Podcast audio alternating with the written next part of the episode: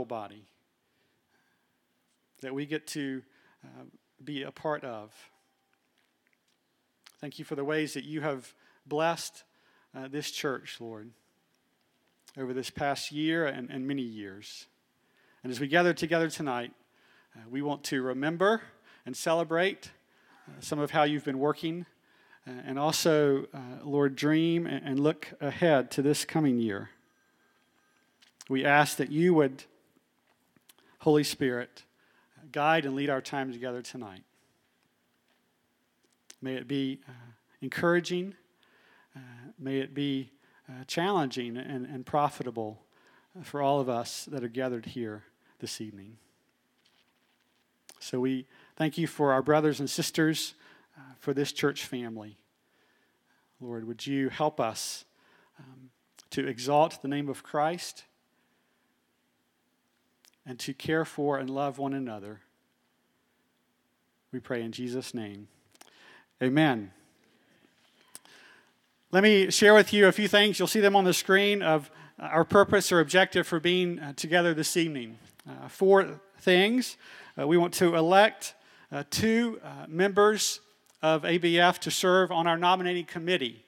Uh, and our nominating committee is the, the committee that helps select officers of the church, elders, deacons, other ministry leaders to serve uh, in leadership. And so we want to select two of you to be part of that committee uh, that works on that. Uh, we also want to distribute the budget uh, that's been approved by the elders uh, so you can see that.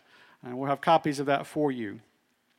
We want to give you a building update, um, just to kind of let you know where we are uh, and kind of what the next step is.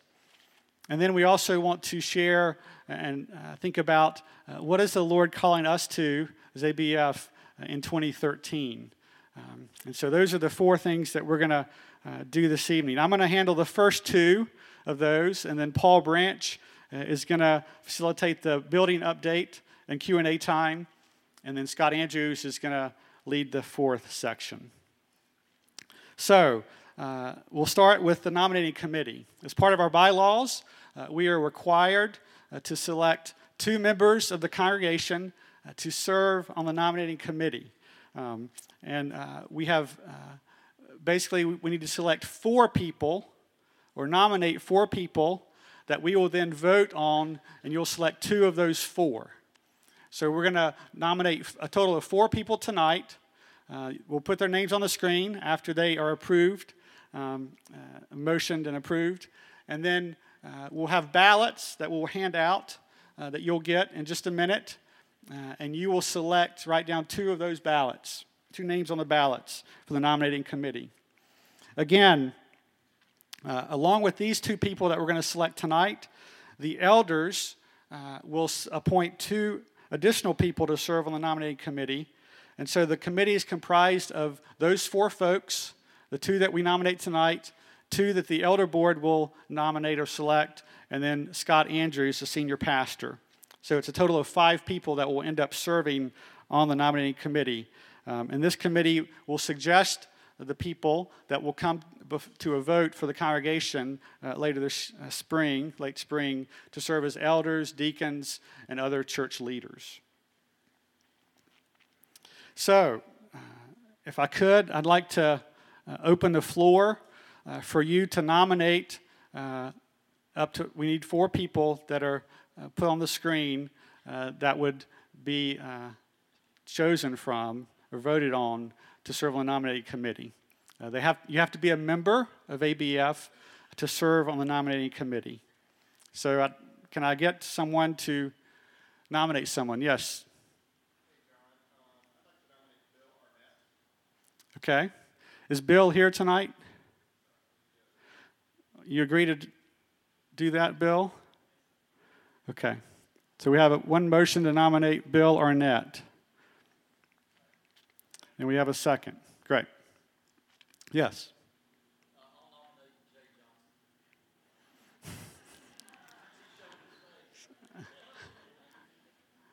do, do you agree to, if needed? So there's been a motion to nominate Jay Johnson to serve And there's a second to that. Okay? These don't have to just be men, by the way, these can be women as well.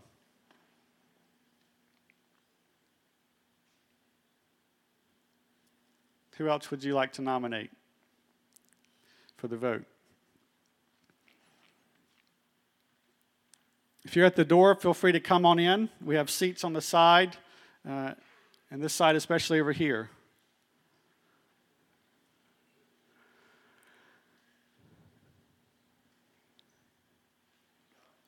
Yes. Yeah, so uh, this committee uh, will uh, typically meet uh, several times um, uh, during the spring. Um, usually it's a few evenings um, that you'll get together uh, and this committee will work on uh, putting forth uh, the slate of candidates uh, to serve in the various offices of leadership in the church. Um, so it's not a huge commitment, but it would be probably a couple, two or three full evenings of your time.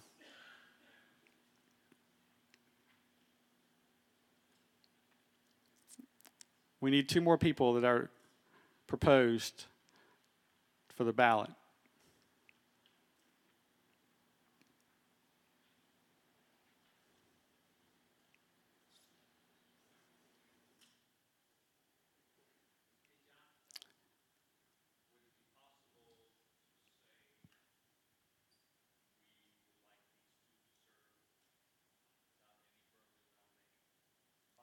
No.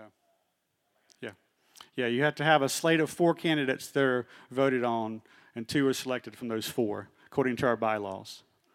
Unless you want to have a congregational meeting to change the bylaws and then vote on those.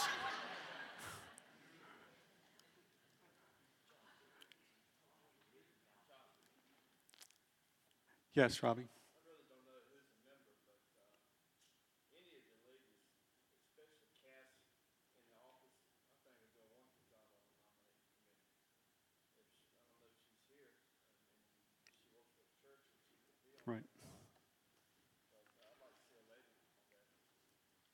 Okay. Cass is here somewhere, but I don't know if she will agree to that or not. She doesn't want to do that, okay? Yes, Todd. Susie Arnholt. Susie here?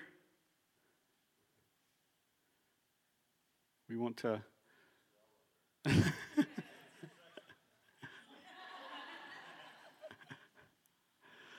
Um, she's not here to agree to that, um, but uh, I think we can still put her on the ballot. So Susie Arnholt has been nominated and seconded. So, so we need one more person.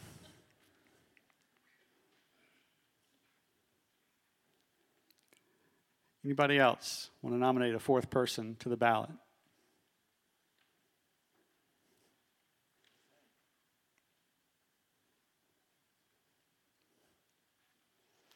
Yes, Gerald.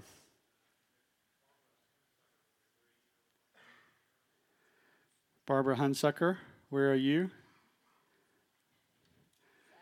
will you agree to serve on that committee? Okay, she agrees. And there was a second. Okay. So, uh, can I have a motion to close nominations? So move. Okay. So, you're going to see these names on the screen. Um, and Michael Talley and whoever else, if you would begin distributing the ballots, uh, you're going to receive, if you are a member, uh, please raise your hand uh, so that we can give you a ballot that looks like this. Um, and on the bottom of the ballot, there are two lines. Uh, we need you to write the names of two of these four people on the ballot um, that you want to nominate to serve on the nominating committee. So, Bill Arnett, Jay Johnson, Susie Arnholt, and Barbara Hunsucker.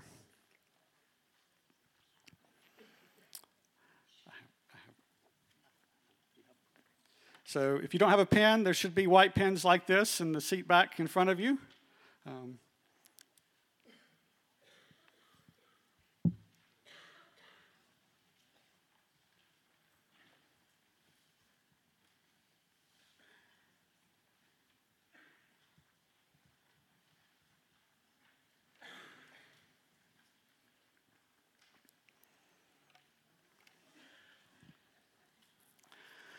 So while these are uh, being handed out, uh, let me make a plug or encouragement for church membership.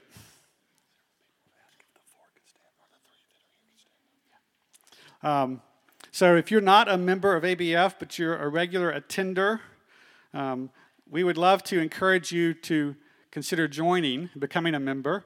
Uh, one, so that you can vote um, in uh, elections like this. Um, and also, uh, typically we've seen that when people are members, uh, they tend to be more committed to the church. Um, and so uh, we'd love to encourage you, if you haven't joined ABF, but you consider this your church home, uh, we'd like for you to go through the process of becoming a member. Uh, short application, um, and then a conversation with a couple of elders um, to get to know you better, to uh, find out where you can plug in and serve, uh, and how we can minister to you.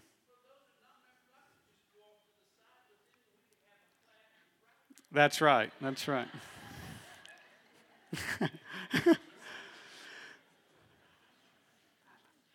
did did all, all, the members get a ballot?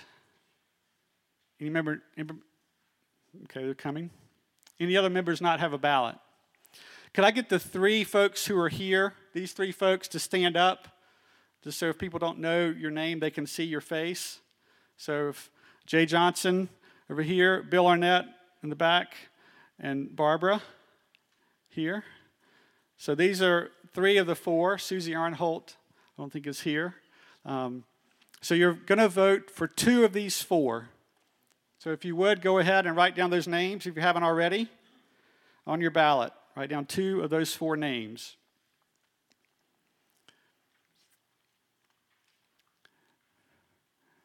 Could I get a couple of elders to collect the ballots? Yeah, pass your ballots to the end of the row, if you would, when you're done. And they're going to eventually go to Daniel Job here in the blue shirt. Daniel is the church secretary, the secretary of the elder board. And so he will do the official count and tally, not during our meeting, but. Hey, Dan.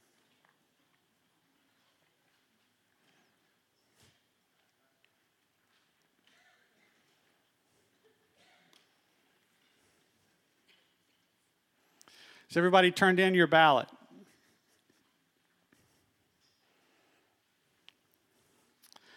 A few weeks ago, uh, while we're finishing collecting those, I made an announcement uh, in all three services uh, about uh, a process that we were beginning of looking for an executive pastor. And I said at that time that I wanted to, if you had questions about that, you could uh, talk to me or you could bring them to this meeting. So I want to honor that and, and give space for anyone who uh, may have a question uh, about uh, why we're hiring an executive pastor or if you've had a question about that. So um, if you have a question, uh, now is the time that you could ask that to us. And Michael Talley was my mic runner.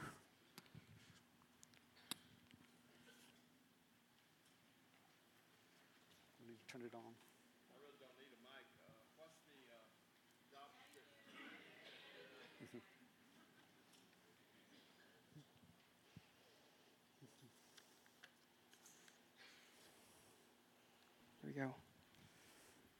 Yes, uh, could you explain what the uh, job description is of the executive pastor? Um, short and yeah, shortly, it's uh, a position to serve with the senior pastor and overseeing uh, the management of uh, the church staff and office. Um, so, uh, handling a, a, lot of the day-to-day office administration personnel, human resources, they would oversee that aspect of the church. Um, and so, as the church has grown, as the uh, staff has grown, um, Scott Andrews' job description um, hadn't changed from when the church was 300 or 350 to now over 1,000 regular attenders.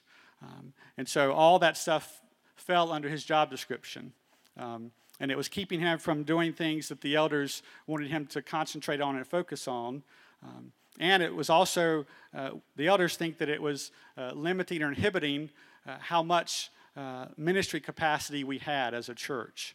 Um, and so uh, the executive pastor will uh, take some of those things off of Scott's job description, will facilitate the office staff. Um, and the day to day management of them. The job description is posted on the ABF website if you'd like to read it in full detail. Did I see a question back here?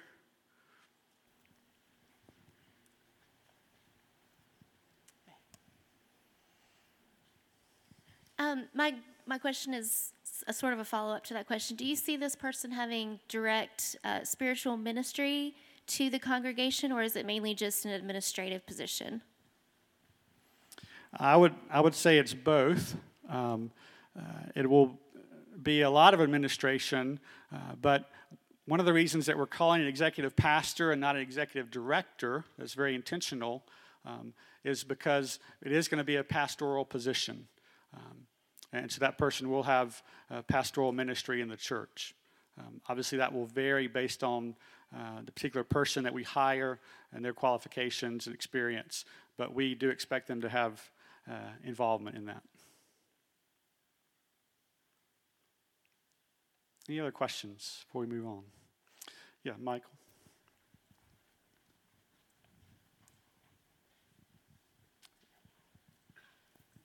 Will this in any way replace the business manager?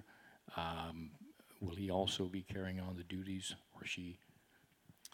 Yeah, one of the things that uh, we're going to do when we bring in the executive pastor um, is we're going to evaluate um, a number of, or all of the kind of office positions of the church, um, and to see um, can how can they best function.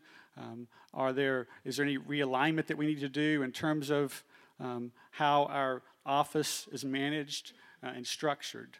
So I guess the answer I, right now is I don't know, but it will be looked at uh, as well as uh, all of the office positions will be looked at to say, is there a better way that we can streamline things? Uh, are there some things that need to be changed or done differently? So we're going to look at that.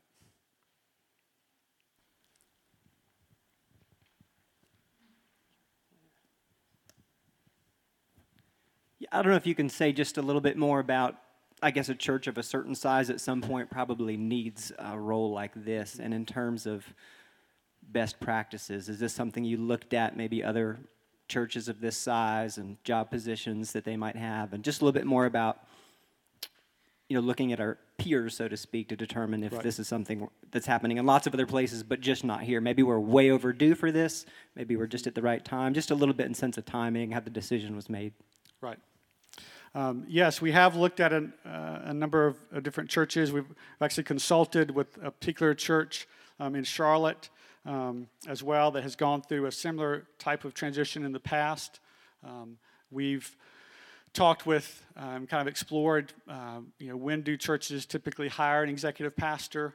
Um, and so uh, we are, uh, you know, kind of right on the edge in terms of if you look at the n- typical numbers of when a church hires an executive pastor, we're kind of right at that kind of beginning level.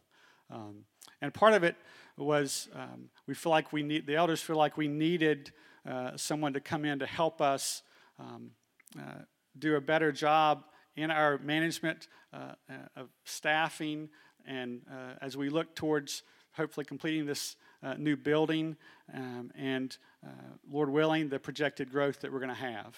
So, on average, when you open a new building, uh, your attendance increases uh, somewhere along the lines of 25 to 30 percent, like next week, kind of increase.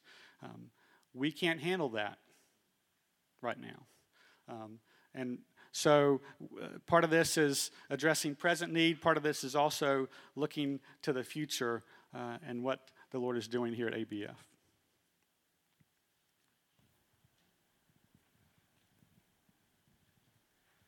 I realize that you have uh, kind of uh, hit on it, but can you tell us, uh, understand the executive director, but talk about the pastor part of that title? And will this pastor, executive pastor, uh, be directing the other pastors besides Pastor Scott? Yeah, so typically uh, the way that we're, we're thinking about this is um, Scott Andrews, the senior pastor, and the executive pastor uh, will work very closely together. Um, and so that um, the executive pastor will uh, oversee or supervise or manage, whatever word you want to use, um, the other pastors and staff here. Um, and, uh, and then, but uh, we, you can think about terms uh, right hand man or, um, you know, kind of uh, wingman kind of person. This is a person who works very closely with the senior pastor um, and frees the senior pastor up to focus on uh, things like teaching, spiritual leadership, uh, training, and, and, equipping others for ministry. So, so that's kind of where the pastoral piece comes in, especially. Do you have a uh, an org chart that shows how the executive pastor would fit into the existing staff? Um, we do not. Don't, we don't have it as part of the PowerPoint tonight, um, and we're also um, kind of getting back to this other question about the business business administrator, you know, piece. Um, we are redoing the org chart here at ABF, um, and so uh, that uh, I could show you an org chart tonight, um, but I couldn't say that that's definitely the way it's going to be four months from now. It'll be close to that. Uh, but as we bring this uh, person on, uh, we want to look at our organizational structure and management and see how we need to adjust that. So.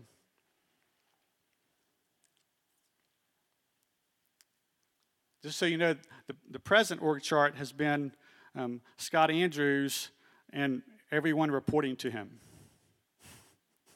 Uh, the, the, the, staff pastors, which we had five of, now four of, and then uh, office uh, business manager, office personnel, a lot of those folks were reporting directly to him um, and really had more people reporting to him than he could supervise well, given all of his other duties here.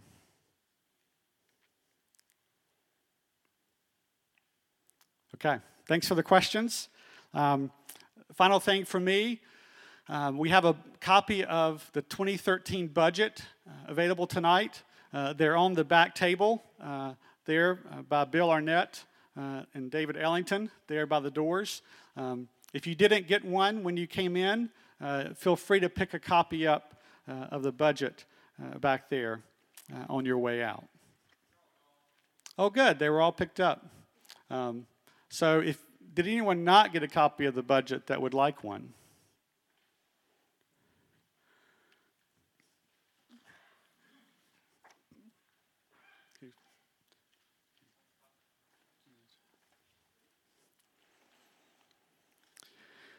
We'd be glad to get you a copy if we don't have enough here tonight.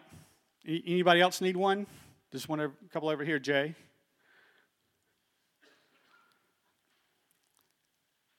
If you still don't have one by the time you leave here, um, present elders, I hope you gave up your copy because you already have seen this. Um, if you don't have one by the time you leave here tonight, uh, let me know. Uh, yeah, we're going to put some extras on the back of the table back there. I'd like to call up Paul Branch um, to give our building update. Thanks, John. It's good to see you here tonight. We, uh, I hope you appreciate and enjoy looking at the new facility out here. We look forward to the time when we'll be able to meet in there and to use it to its fullest degree. As you remember, in uh, the end of 2011, we began a cam- or we had had a campaign uh, to construct and pay for this uh, facility.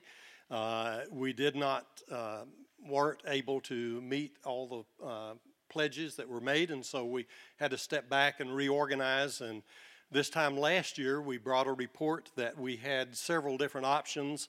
Uh, if you'll remember, at the end of uh, 2011, we had a steel structure.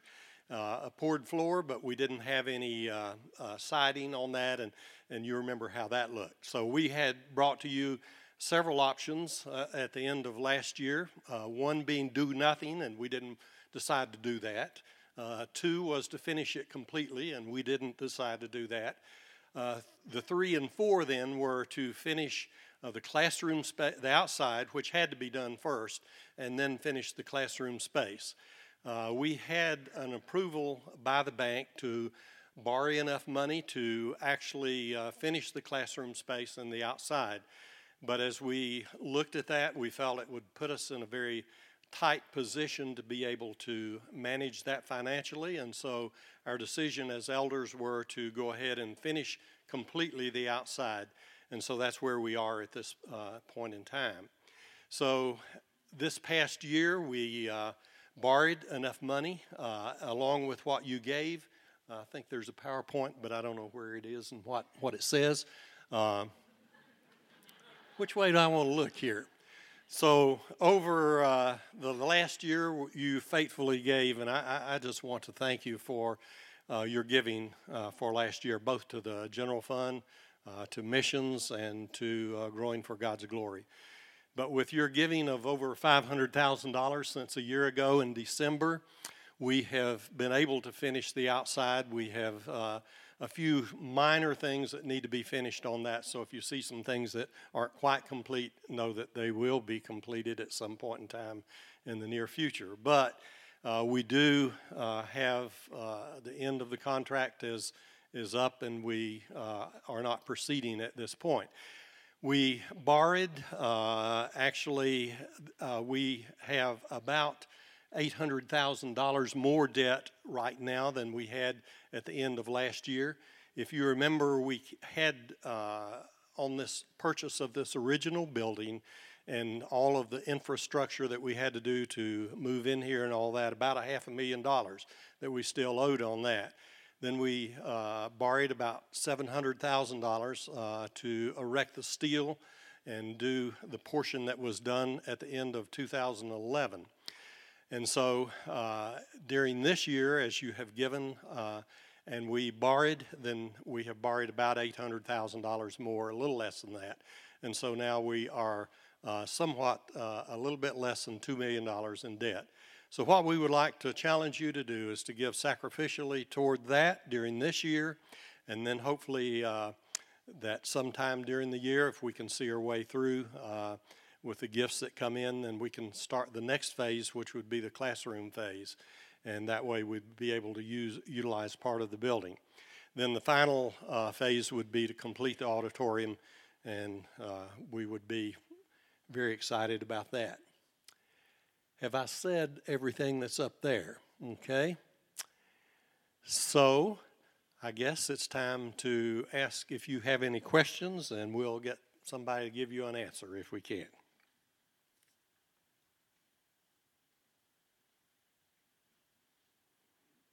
Boy, this is just like the nominating committee.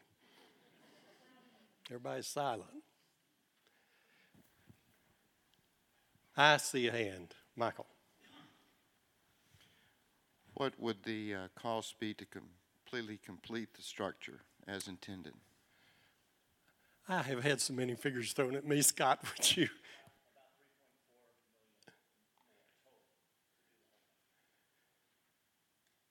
So a little over three three million dollars to completely do it. I had forgotten what that figure was. We've divided this so many times that originally I knew what it was going to cost to do it. Then we did this and this and this, and we had to phase it out, and so uh, forgotten what that figure was.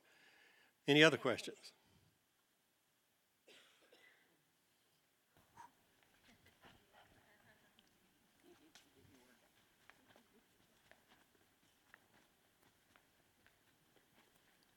Way over in the corner. Okay. Here we go. What percentage of giving has been done right now with what we were anticipating at the beginning of the process? Well, uh, the original uh, goal was $4.4 million. And we had, um, where is that figure? Scott, I'm going to pull on you again. It's on the back of the is it on the back of the bulletin or? Yeah, we uh, uh, the, the, the very original uh, plan was to do about 4.4 million. We had 6.4 million dollars committed, but currently uh, what has come in is about uh, uh, 2.5, 2.6 million dollars, and we so we've spent um, uh, doing the, the, the architectural plans and the structure that you see out there, all of the new parking and things like that. We've spent a Water total and about- sewer Water, and- sewer, about $2.8 million thus far. Okay. Yeah.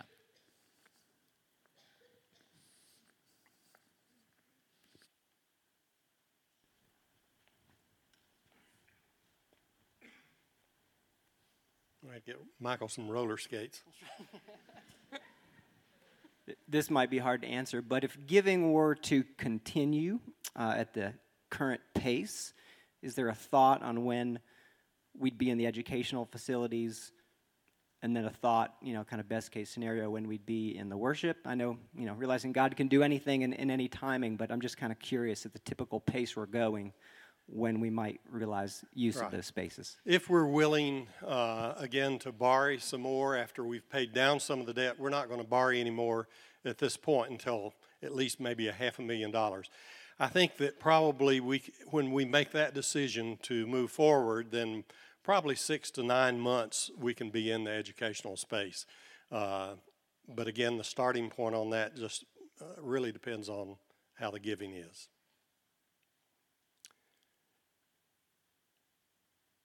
Any other questions? Is there one back there, or are we through? The one there. Uh, looking at the uh, facilities budget, the ABF mortgage, it says sixty thousand dollars. Uh, my question is, how much of that will go towards principal versus interest? Well, we, uh, th- as you, you may not understand, but this in our uh, general fund budget, what we have done is set aside sixty thousand dollars out of what's given to the general fund to use toward uh, the debt reduction. Uh, that's not enough to cover principal and interest on the uh, loan that we have. So we obviously have to continue to give to growing for God's glory. Uh, the percentage, uh, I can't give you an answer to that, just what the percentage would be. Um, as we are, we're paying the interest on the loan, and all that we have uh, that comes in goes directly to the principal. But that's just $5,000 a month out of the general fund will be applied toward principal and interest. Yes.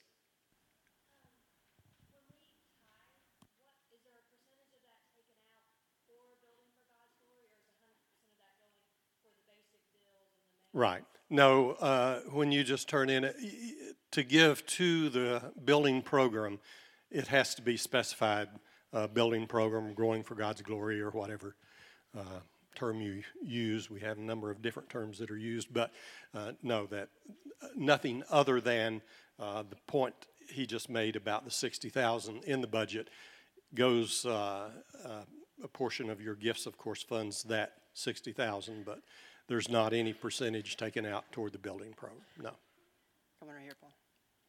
Okay, Robbie? Yeah, Paul, uh, so that we can understand it, I never understood it. And I, I know that with the recession and everything, of the 6.2 or whatever Yeah. it was promised, because of the recession and some of the pledges couldn't be met, what percentage or how much of that money was it? How much of the 6.4? We, did we have to re, uh, readjust because the pledges could not be met? Yeah, big it, pledges? it, uh, around 4 million, just to be quite frank. Yeah. And we're having to work through that. That's the reason it's carrying us on. Uh, over a number of years, we had anticipated being in the building by now, but uh, we're not. Right. Yeah. Okay, if you have any other questions, we'd be glad to uh, answer them individually. Uh, come see us, give us a call, whatever. And now we are very grateful for our senior pastor and what's on his heart will challenge you, I'm sure. Thank you.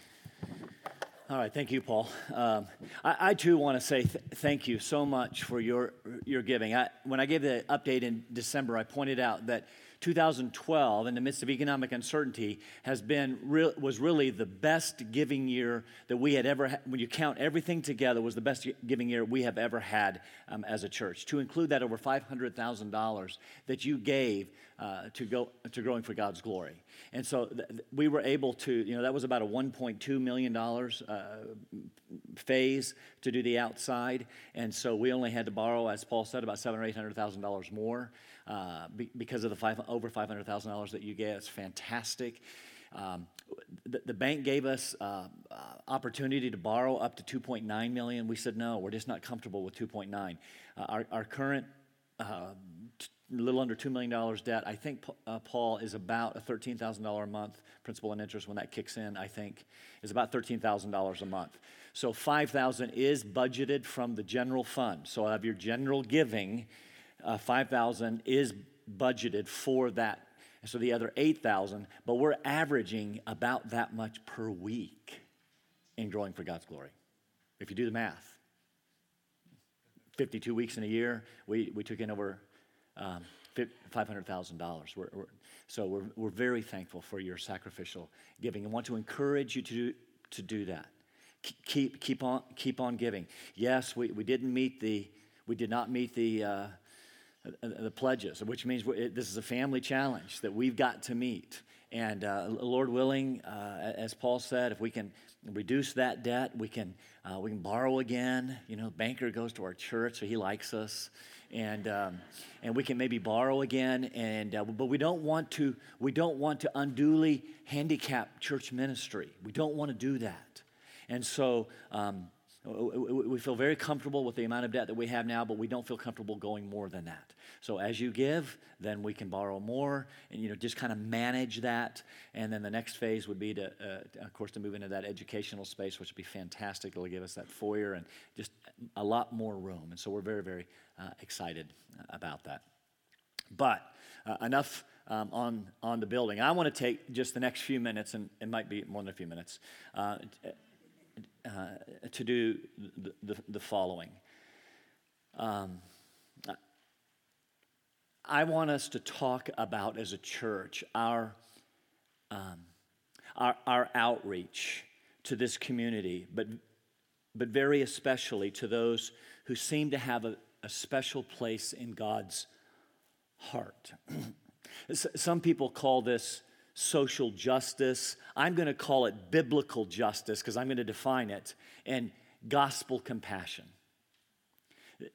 This is what I believe God is calling us to do um, for this year and, and beyond to be focused on biblical justice. And you'll understand what I mean by that in just a minute. Second thing I want to do is I want to celebrate um, some of the things that are already being done in our church in terms of biblical justice and gospel compassion because there is a lot that is already being done that we need to celebrate. And then the third thing is I want to share an intentional plan that we've come up with for biblical justice and gospel compassion um, for this year that will include, Lord willing, all of us as we seek to reach out to this community.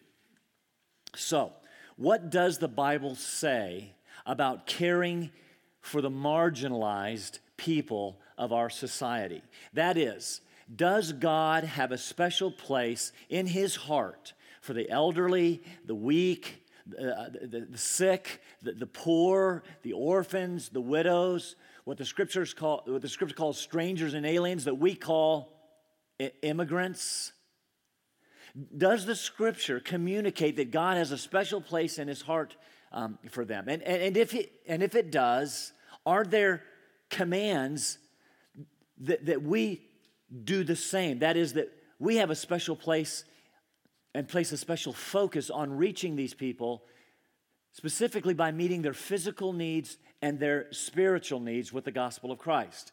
And some of you, about right now, are thinking, oh, wow, Scott has gone liberal because we make this caring for the poor a, a, a liberal agenda, which is frankly an atrocity.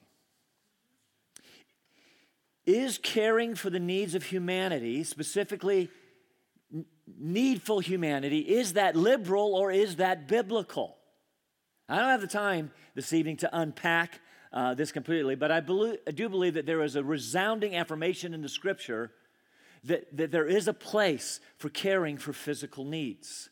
All people are important to God, but He does seem to have a special care for those that society ignores. And one of our problems regarding this issue is that we have divided along so called conservative and liberal lines. Liberal branches of Christianity, if I can use that term loosely, focus on meeting the physical needs of people, and, and sometimes they do ignore the spiritual needs. In fact, it is true, it is true that some mainline denominations, in fact, have abandoned Orthodox Christianity, suggesting for example, that Jesus died as an example for us of how we should give up our lives um, for one another. That, of course, is, well, that's just wrong-headed. That, that's, that's wrong. But the conservative branches of Christianity, um, of which we are a part, I, I think we would say that, uh, we have focused too much of the time solely on spiritual needs. Th- that is people's great need of the gospel, and we should do that. Uh, but have we diminished the importance of meeting physical needs? I'm going to suggest that I think that we have. And so then we end up spending time pointing fingers uh, at each other. Granted, we are to primarily focus on the Great Commission uh, and, the, and the gospel of Jesus Christ. But is there not also a place for us to care for the physical needs of people? Yes, as we meet physical needs, it will open the door for us to share Christ. It, we say it this way we can build bridges of love that support the weight of truth. You see, I want to suggest that there is a biblical place for intentionally meeting both physical and spiritual needs. I don't think it needs to be an either or, I think it should be a both and. So, what does the Bible say about caring for the poor? Whether they're elderly or orphans or widows or sick or economically poor, disadvantaged, oppressed, strangers, aliens, immigrants. What does the scripture say? In his book, Generous Justice, uh, Pastor Tim Keller, Redeemer Presbyterian Church up in Manhattan, says Most people know that Jesus came to bring forgiveness and grace. Less well known is the biblical teaching that a true experience of the grace of Jesus Christ inevitably motivates a man or woman to seek justice in the world. It goes hand in hand. And then he goes on to explain that biblically, justice is not just punishing wrongdoers. You see, this is one of our challenges. We think of justice as punishing wrongdoers. Uh, uh, uh, of, of throwing people in jail. That's justice. But positively speaking, justice from a scriptural perspective is righting the wrongs of social injustice, which means meeting the needs of the marginalized and disenfranchised, uh, of society. This is what Scripture means by justice. Even the great theologian and pastor Jonathan Edwards, uh, not our Jonathan Edwards, you know, just got out of college, but um, 1700s uh, Jonathan Edwards, who was one of the prime movers of the Great Awakening, said, where have we any command in the Bible laid down in stronger terms and in more peremptory, urgent manner than the command of giving to the poor? It's there, it's all over the place. And I'm concerned that we've missed it. Consider, for example, these verses that I will cite with very little or no commentary. You will be thankful. Micah 6 8, we all know it. He has told you, O man, what is good and what does the Lord require of you? But to do justice. And coupled with that, to love mercy and to walk humbly with your God. And again, the biblical understanding of justice is not just righting the wrongs of legal injustice. It is not just punishing wrongdoers and criminals, but righting the wrongs of social injustice. Not just dealing with legal injustice, but dealing with social injustice. Actively seeking to meet the social needs of those around us. It, this idea of justice means to give people, when, when, when, when Micah says do justice, it means to give people their basic rights, to treat people equitably. God wants us to do this kind of justice, to do it with mercy, and to walk humbly as we do so. Some more verses. Proverbs 31 Open your mouth for the mute, for the rights of all the unfortunate. Open your mouth, judge righteously, and defend the rights of the afflicted and needy. You kind of get this idea that justice is defending the rights of needy people. Zechariah chapter 7. Thus has the Lord of hosts said, dispense true justice and practice kindness. Isn't that interesting how that goes together? And compassion to each his brother, and do not oppress the widow or the orphan, the stranger or the poor. You see how justice is, is used in a verse that talks about taking care of poor people and orphans and widows? What does the stranger, the poor look like in our society today? Again, I want to suggest it's the refugee, the immigrant, the homeless, the economically disadvantaged, the poor, the elderly. And by the way, there are dozens of verses that I could share tonight, dozens, dozens, and dozens that talk about this. And this evening, can I be very honest? I'm not even going to talk about things, the international challenges. I'm going to talk, I'm going to just talk about our own societal challenges. But I'm not even going to talk about the international challenges like clean water and basic nutrition and medications that we take for granted and the AIDS epidemic in certain parts of the world or the slave trade, either the uh, uh slave labor or the sex slave trade. I believe that we as Christians ought to be leading the fight against these things.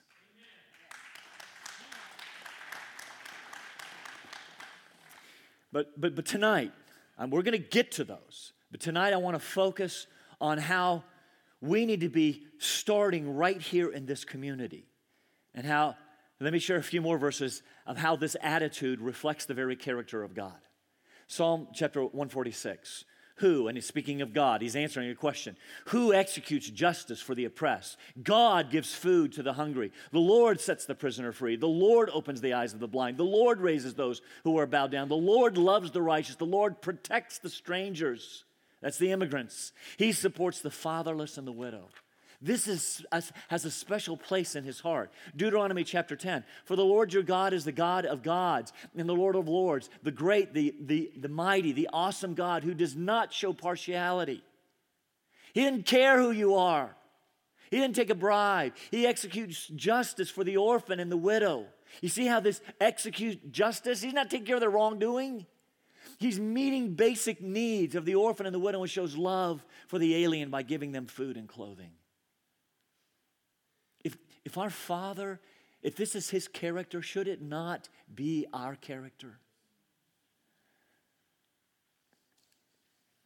One more, Jeremiah 9, we all know it, 23 and 24. Thus says the Lord, let not a wise man boast of his wisdom, and not, let not the mighty man boast of his might, let not a rich man boast of his riches, but let him who boasts boast of this that understands and knows me. That's normally where we stop, but the verse actually goes on that I am the Lord who exercises loving kindness, justice, and righteousness on earth, and I delight in these things.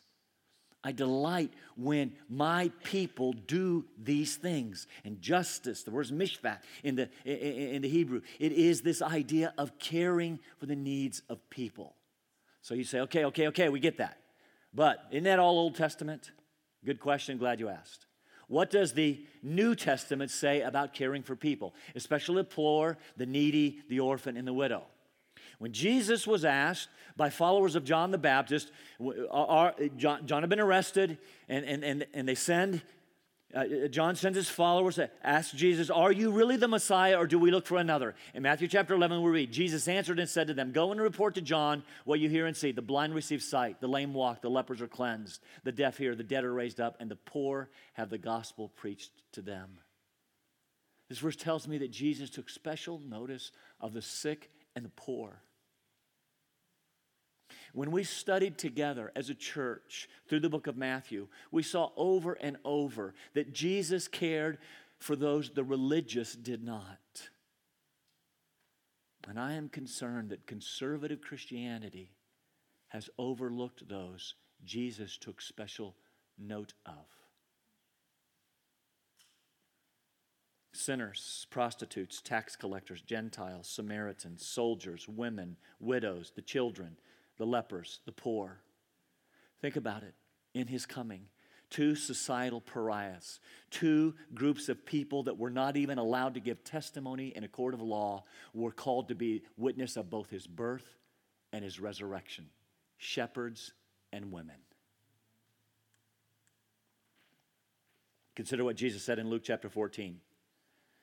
And he also went, out, went on to say to the one who had invited him, He'd been invited over for a dinner. When you give a luncheon or a dinner, do not invite your friends or your brothers or your relatives or rich neighbors. Otherwise, they may also invite you in return. And good for you.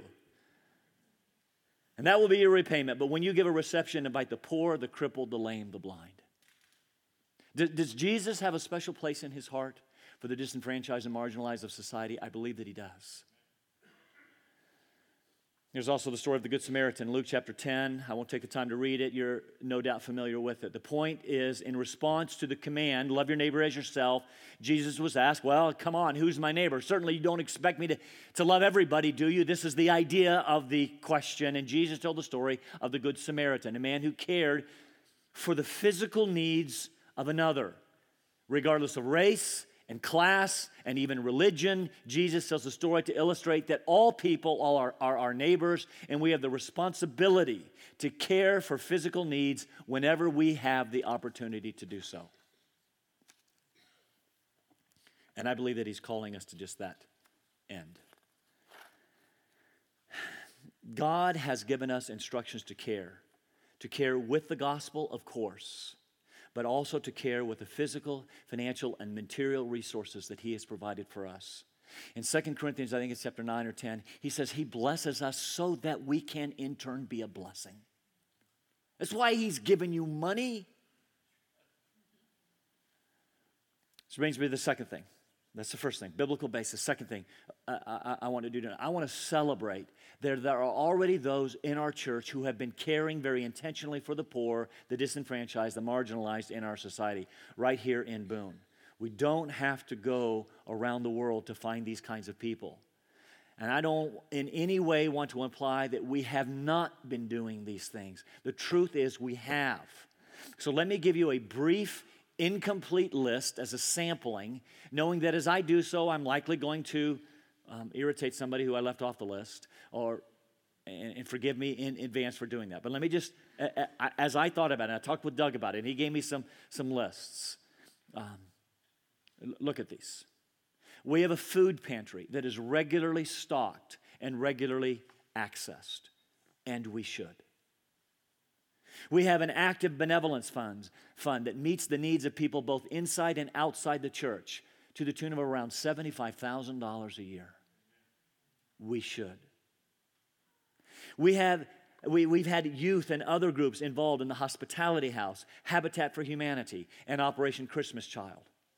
And let me not overlook the ministry of Samaritan's Purse, ministry to people around the world through Operation Christmas Child, projects and international relief, World Medical Mission. I know that that's not technically a ministry of our church, but many attend here and many of our people are involved in those ministries, and we should celebrate that.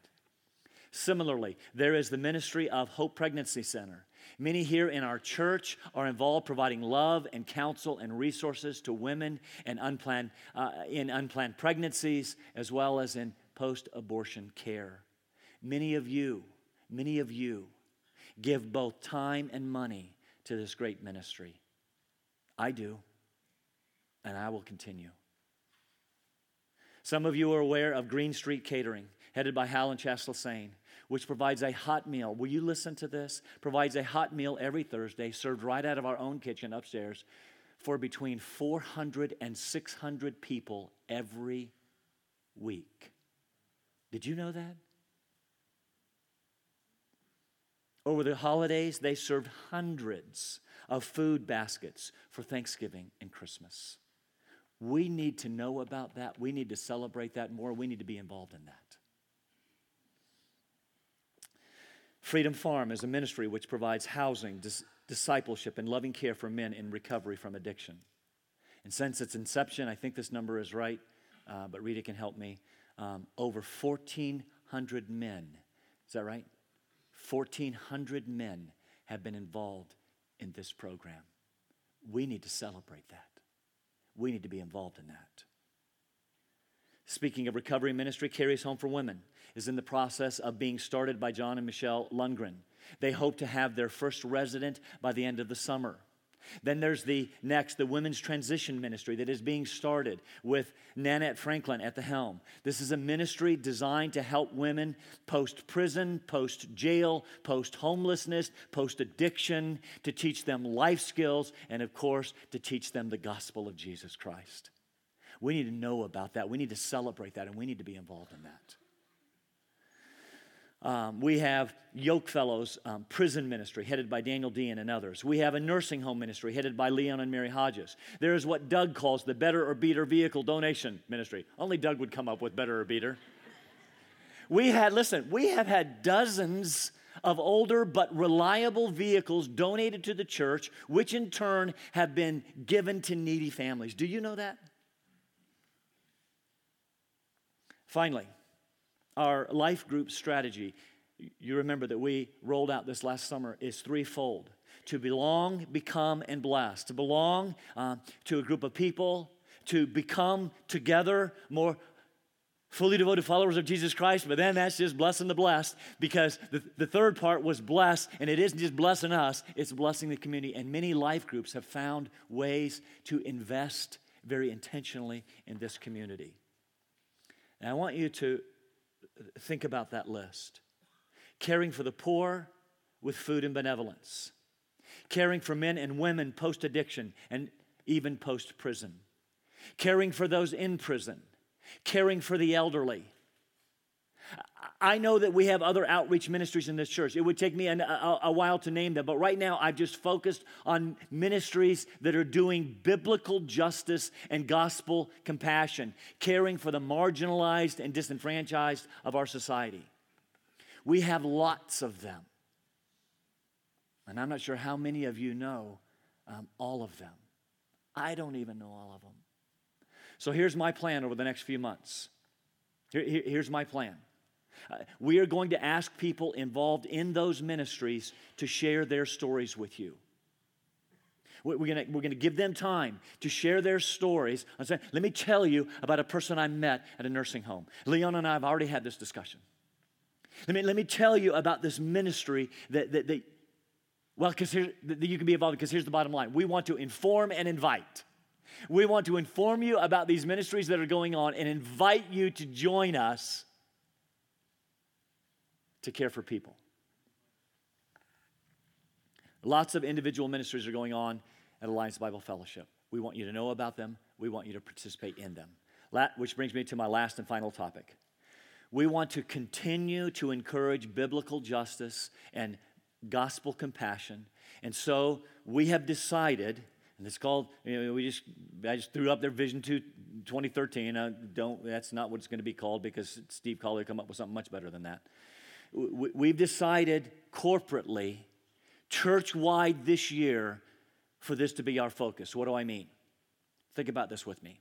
Every year, we have a number of church wide events.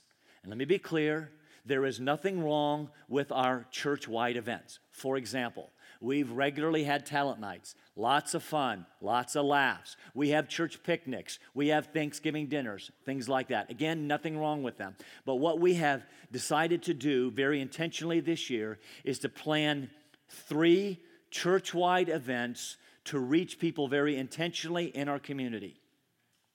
So I want to encourage you right now. I'm just gonna I'm just gonna go through them because uh, I am at this point going to inform you and invite you to participate. Okay? I, no, no, I'm going to be very clear. I have clipboards. And I'm going to inform you now and invite you to commit. First event will take place sometime in the late, late winter or early spring. We are thinking about planning a dinner for our local law enforcement departments, our fire departments, and first responders, EMTs, things like that. And the, we, we're going to do that because, because they serve us, but particularly because of what they've experienced the last couple of years. And we want to thank them for serving us. And it's actually going to be twofold. We, we want to have them in our place and we want to feed them. We're, we're, no strings attached. And it's not going to be a bait and switch.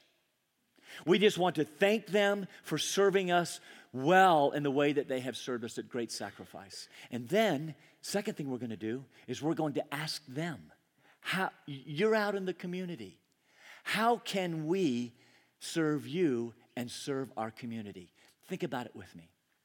What would it be like if fire department responds to a, f- a fire and a family loses everything, which has happened in this community? Oh, I think this last weekend. What would it be like for them to make a call to Alliance Bible Fellowship and we show up with food and clothing and, and places for them to stay? That's the first event. You think about that. Second event will take place sometime in late spring or early summer. It's my personal favorite. I want us to have a church wide garage sale right here.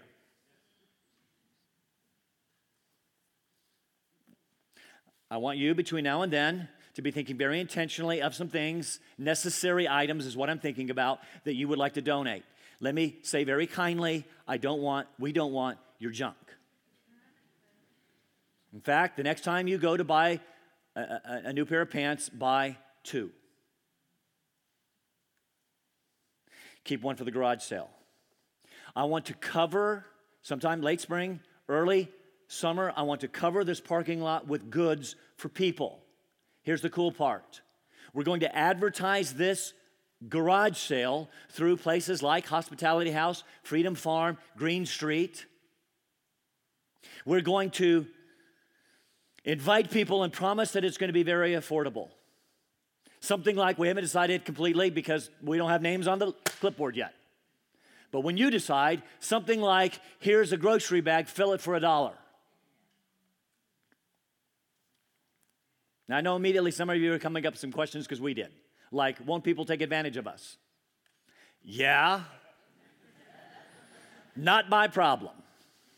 Some people will. They'll come fill up bags, go down the street, set up another garage sale.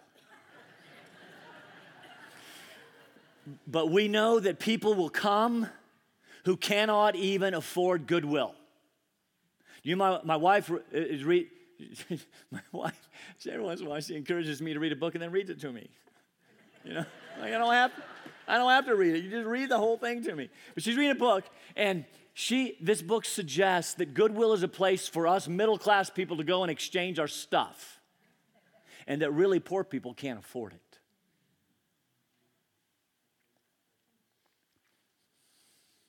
Another, another, another question. But, but I have items that, are, what if I have items that aren't necessary items? That, but, you know, I can get behind this. I, I like to donate. I got an extra TV, not really necessary. Here's the plan. Got it. We got that covered. We're gonna, we're gonna sell those items, maybe for a little bit more than a buck, and give the proceeds to a, necess- to a needed ministry. I want to be very clear. None of the money that we collect, a buck a bag, whatever, none of the money we collect is going to go to our building fund. It's going to go to caring ministries. Finally, third event we have planned has to do with our church picnic. I love our church picnics. They're lots of fun at the high school. But we're going to do a couple of things differently. First, we're going to try and do it in the sun. yeah. We're, to we're gonna, we're gonna try. I'm just kidding about that one. It's, it's, well, what we're gonna what we're gonna try to do is we're gonna look for ways through those channels that I just mentioned, uh, Green Street, things like that, to intentionally invite. Now, now listen to me, because I'm giving you plenty of warning. To intentionally invite marginalized people of our area and feed them a hot meal, meal, and sit and talk with them, and actually develop relationships, and who knows, maybe even share the gospel of Jesus Christ.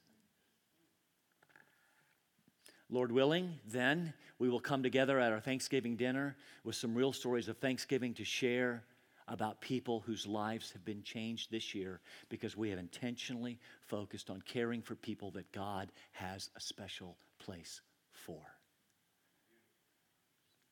Now, I know you have lots of questions.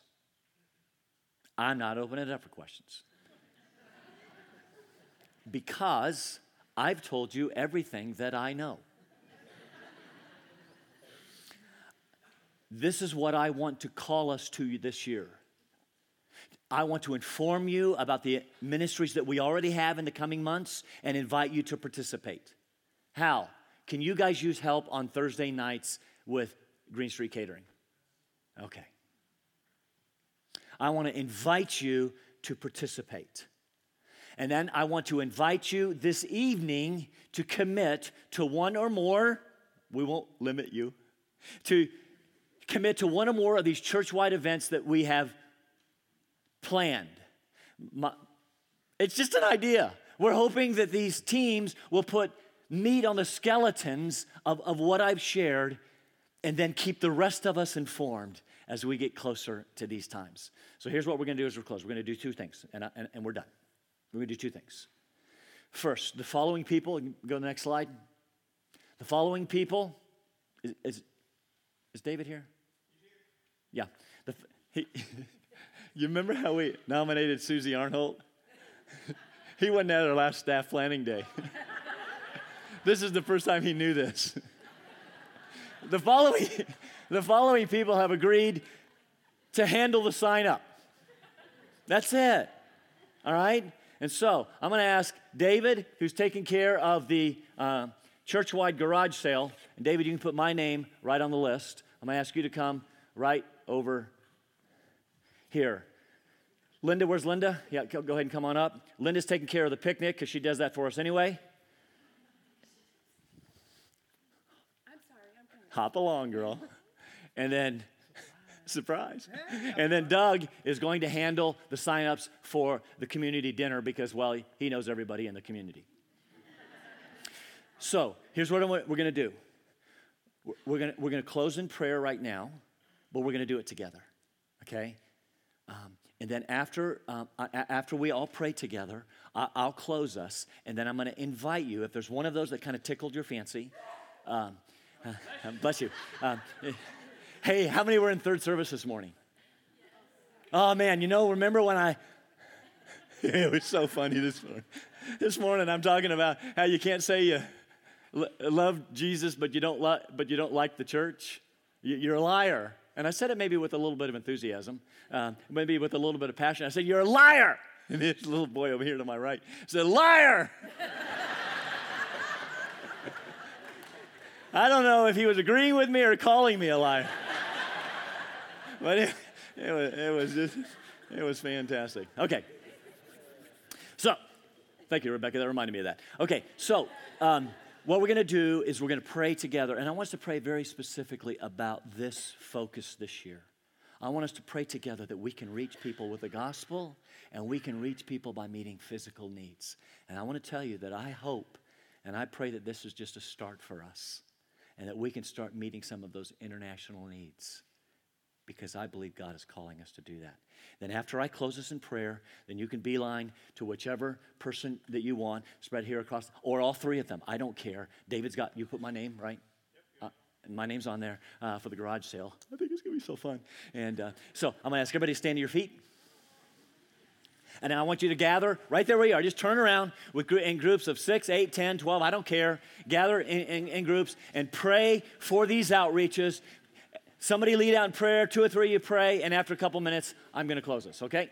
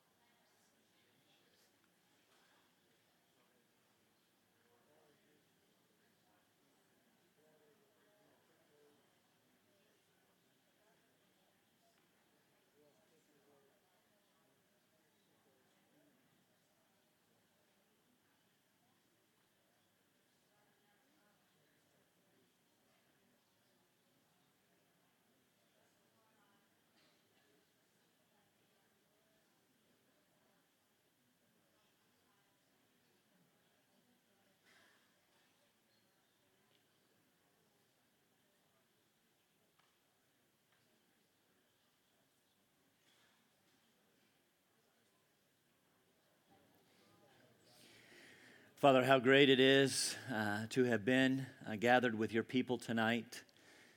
Um, and, it, and it doesn't get any better than ending this way, gathered in circles, praying um, for this community that you would give us opportunity to touch it with physical needs uh, met and to touch it with the gospel. I, I, I believe, much like in Acts 4, I think it is, that you would shake this building because I believe that you're pleased with this focus. Uh, as we prayed together, I, Doug just prayed, and I, I want to repeat. You, you, you exampled this when you came and stepped into the messiness of our lives to rescue us in the person of your son. And so, so now we're going to follow him. We're going to step into the messiness, because that, that's what this ministry, kind of ministry, will mean. We're going to step into the messiness of lives and, and, and bring hope and healing and forgiveness and grace through Christ. And we pray this all in his name. Amen. Okay, a couple of things. Thank you, first of all, for being here tonight. Secondly, we do have to stack the chairs because the crew is going to be here tomorrow to glue this sucker down. And so that's a good thing. So we need to stack the chairs if you can help us. But also, don't forget to come sign up. All right? I want papers filled. Thanks for being here. Let's get to work. Come set your rule